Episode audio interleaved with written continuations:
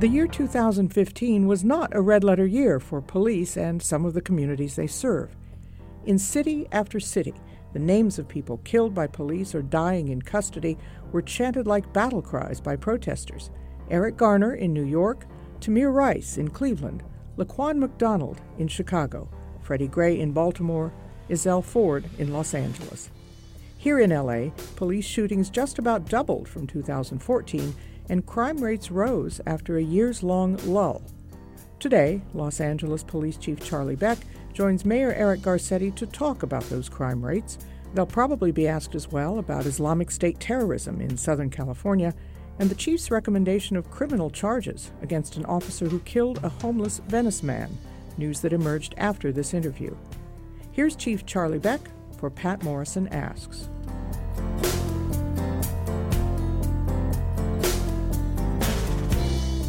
Charlie Beck is the chief of the Los Angeles Police Department. He is entering his seventh year as chief, and it's always a pleasure to have you across from me at a microphone at a table. Well, thank you very much, Patt. The big subject on many people's minds since the December 2nd attacks in San Bernardino is terrorism. Here is terrorism now in Southern California.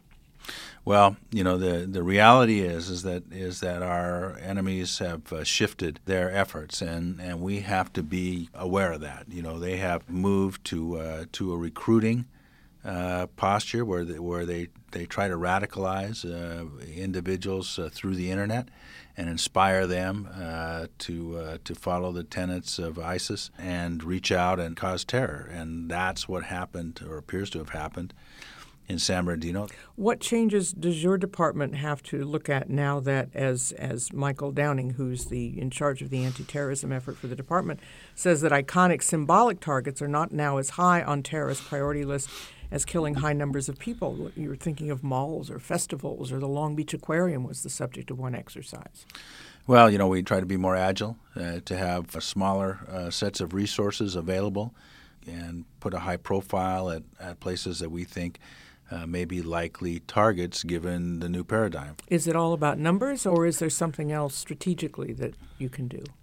Well, it takes numbers to do this because you you know you, you have to go to multiple sites. The, the sites are not as easily predictable. They're you know they're not as static as uh, as we would have thought in the past. You know, it's not like it's not all about uh, protecting uh, Disney Hall or or the Grove or, or any one place.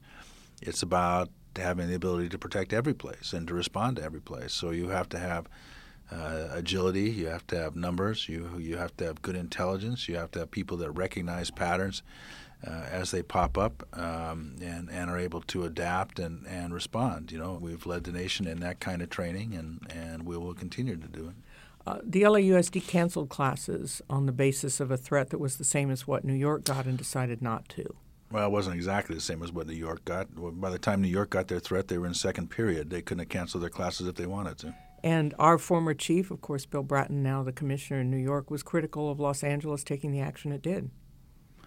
He was, and you know that's uh, that's Bill's prerogative. I know I, I, I talked to. Uh, uh, we, we've communicated, and and uh, and you know Bill has he's a he's a great leader, a great mentor of mine. You know, I I think uh, given his uh, stature in the in law enforcement, you know, he has the, the right to his opinion. You were uh, evidently giving your advice to the LAUSD, and the mayor didn't say what that advice was. Can you?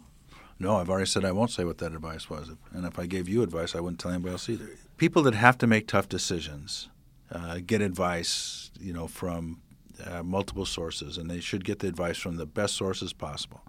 And and I think that uh, Ray Cortines did that. And then he has to make the decision. He is the one responsible for the decision. He is the one that has to live with it. He is the one that will be judged by it.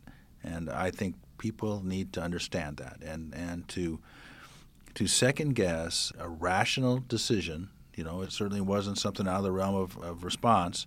You know, I, I think that that I, I ask. I always put it this way: if you were taking your your uh, young person to school and, and you knew that uh, that a threat had come in about uh, about a mass shooting uh, in the school district, would you drop your kid off, or would you take him home? I'd take mine home.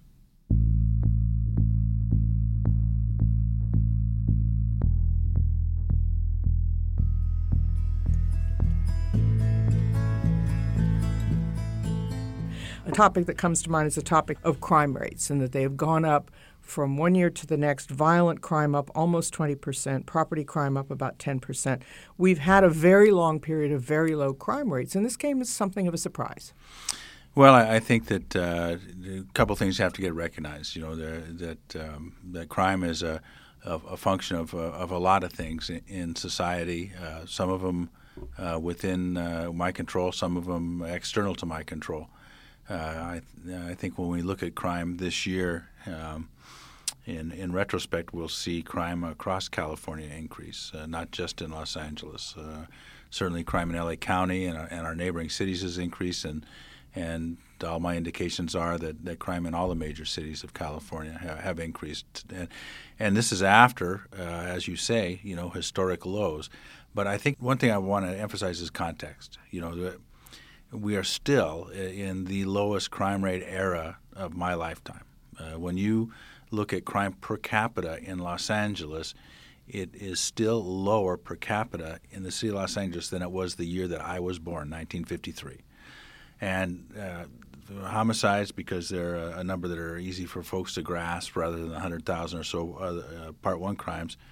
You know, 283 homicides in the city of Los Angeles this year. That's 200 less than Chicago had, which is a city of, uh, of uh, a million and a half less people than Los Angeles. It is uh, on track with our five year average. Uh, and if you exclude the preceding five years, the years that I've been chief basically, you have to go back to 1967 to uh, to find a year when homicides were lower, and that's not per capita. That's number of homicides. So, so I, you know, I'm not trying to downplay the increase because it's uh, I own it. It's important. It's it is something that, that we need to exhaustively examine and have exhaustively examined, and and see where uh, where we can make adjustments and, and get back on track to lowering crime every year. When we look at property crime, this year, you know, the bulk of our increase is in vehicle-related crime. We've had a we've had a downtrend in vehicle thefts uh, for the past six uh, six years, and and this is the first year they've ticked back up. And we've also had an increase in, in car break-ins, and, and these are these are exactly the type of crime uh, that is um, characteristic to the, the, the type of folks that are not uh, spending time in jail due to Prop 47. And I'm not going to, I can't draw a direct line correlation, but I can uh, take by inference uh, and by uh, by the example of, of other cities in California that are affected by 47 and have seen similar increases that that this is part of the causation. You know, and, and I, I don't want people to take this as as that uh, that I'm condemning the you know wholesale Prop 47 because I also think we incarcerate too many people. But but if you don't put them in jail, you got to get them help some way. You know, uh, uh, drug addicts, if left uh, to their addiction, um, are likely to res- are much more likely than the general population to resort to theft uh, and and petty crimes, and and that's what we're seeing. So we need, you know, uh, uh, we need an avenue by which. we can force people into treatment, and you know when, when you're talking about addicts, these these are folks that desperately need a roadmap and guidance. You know, they, uh, that that's that's what gets them into this circumstance. So, if the court can't provide that, or the or the police can't provide that, you know, then then we're we're we're doomed to fail. We're, we're looking at a couple of things, you know, that that, that I think are very promising. We're doing.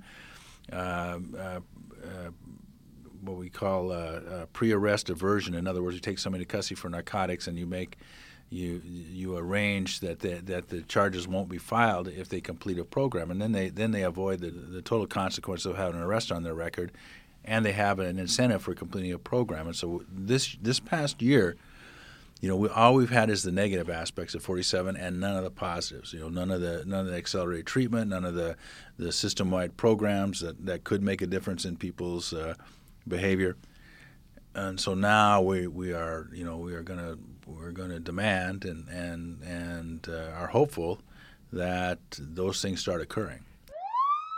Black lives matter. Black lives matter. Black lives matter. No justice, no peace. Prosecute the police. No justice, no peace. Prosecute the police. One of the other numbers that has come up is a near doubling of police shootings uh, 23 in 2014, 45 in 2015. A lot of outcry by Black Lives Matter across the country, certainly not just here. Demonstrations at police commission meetings. What to say about the rate of police shootings and, and to this general new climate of concern and even anger from some quarters? Well, you know, I, I, mean, it is absolutely true that, that we've had many more police shootings this year than last year, but but we are not that far uh, from our uh, five-year average, and, and we have not uh, are not even close to the levels of shootings we had in 2011. So, you know, these, I mean, I I don't want this to be um, taken out of context. You know, uh, we had 48 shootings uh, last year. Uh, that's a lot of shootings. Every one of them is important to me. Every one of them is investigated. Every one of them is looked at um, as stringently and as, as painstakingly as, as is possible. But given the context of, of our scope of business, that you know that we make um, you know hundreds of thousands of enforcement contacts every year, you know, are, are engaged in the investigation of uh, a thousand shootings a year. We recover six thousand handguns a year. We live in a in a, a society that uh, that a small proportion of folks see violence as the only solution to conflict. You know, that has to be looked at. You know, and uh, so so we will, uh, as always.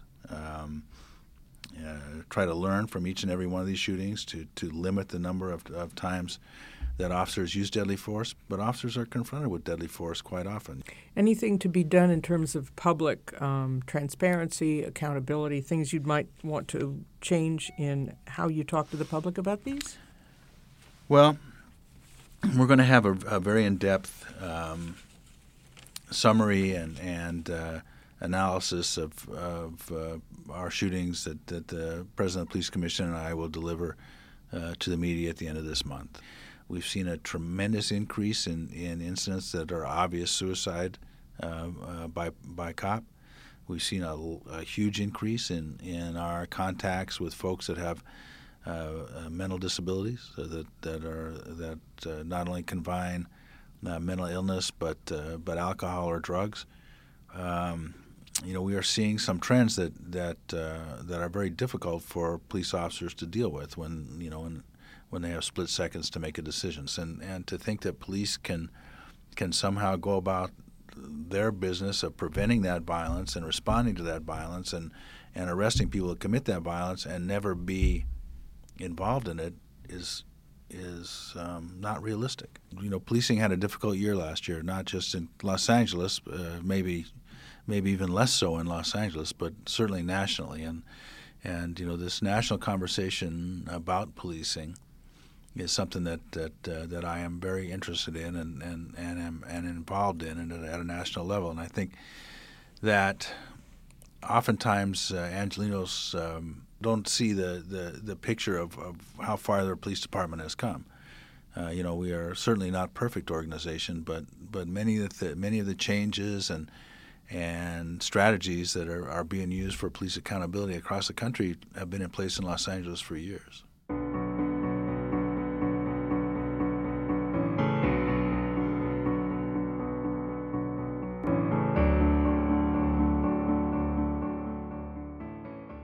President's uh, executive action to help close gun show loopholes, purchase loopholes. Do you think that'll help? Well, you know, um, yeah, I think it will help. The state of California does pretty much all of that already, but our neighboring states do not. Uh, you know, I think that uh, that limiting uh, the flow of handguns, especially the easy flow of uh, of handguns and assault rifles, uh, is an, an important first step. But but recognize that you know, there's over 350 million guns in circulation in in this country already. You know, uh, um, it's important to to to realize that that there are more than enough guns to last uh, till the end of the earth in in this country, and and we have to do something about addressing that. And you know, and, and I think that's that is a, an important piece nationally. The way guns guns go to crime is, is very different. You know, in a in Chicago and in on the East Coast. Uh, uh, guns go to crime uh, through gun stores and straw purchasers. In, in, in, Los Angeles, guns go to crime through burglary, mm. through breaking into cars, get stealing stealing guns from houses, and you know that, that of course this is not an, an absolute, but it, it is it is the majority. So we have to look at ways to limit that. You know, nobody's um, been exposed uh, to more gun violence than me in, in an urban setting. You know, and I I have uh, the difficult task of of leading the people uh, in this city who are most likely to be the victims of gun violence, and that's Los Angeles police officers. Body camera rollout was slowed by the city council, which was surprised at how expensive it was going to be. What's the status of it now? Well, we're waiting for uh, to to uh, to do some uh, hearings before council, and, and hopefully we'll be able to address their concerns.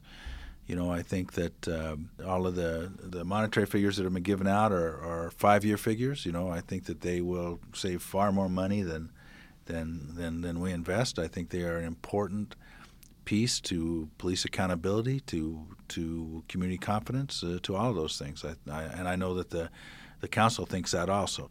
There were objections to the notion that officers will be able to review video before they write up their reports. Why do you think that's important that they should be able to do that, considering that people think that one version versus another version is an important part of any investigation? Well, you know there are there are multiple ways by which officers refresh their recollection during an investigation, whether it be note taking, whether it be tape recordings or, or video recordings. You know, and I think officers uh, should have the ability to accurately transcribe evidence into uh, into an investigation.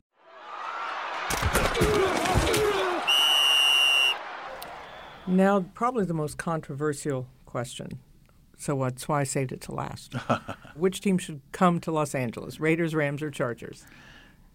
Well, you know, whatever team comes here, and I won't pick one because that's not fair. Uh, but I will say this: whatever team comes here, I think that they have to accept uh, the, uh, the the challenge of helping to reduce youth violence.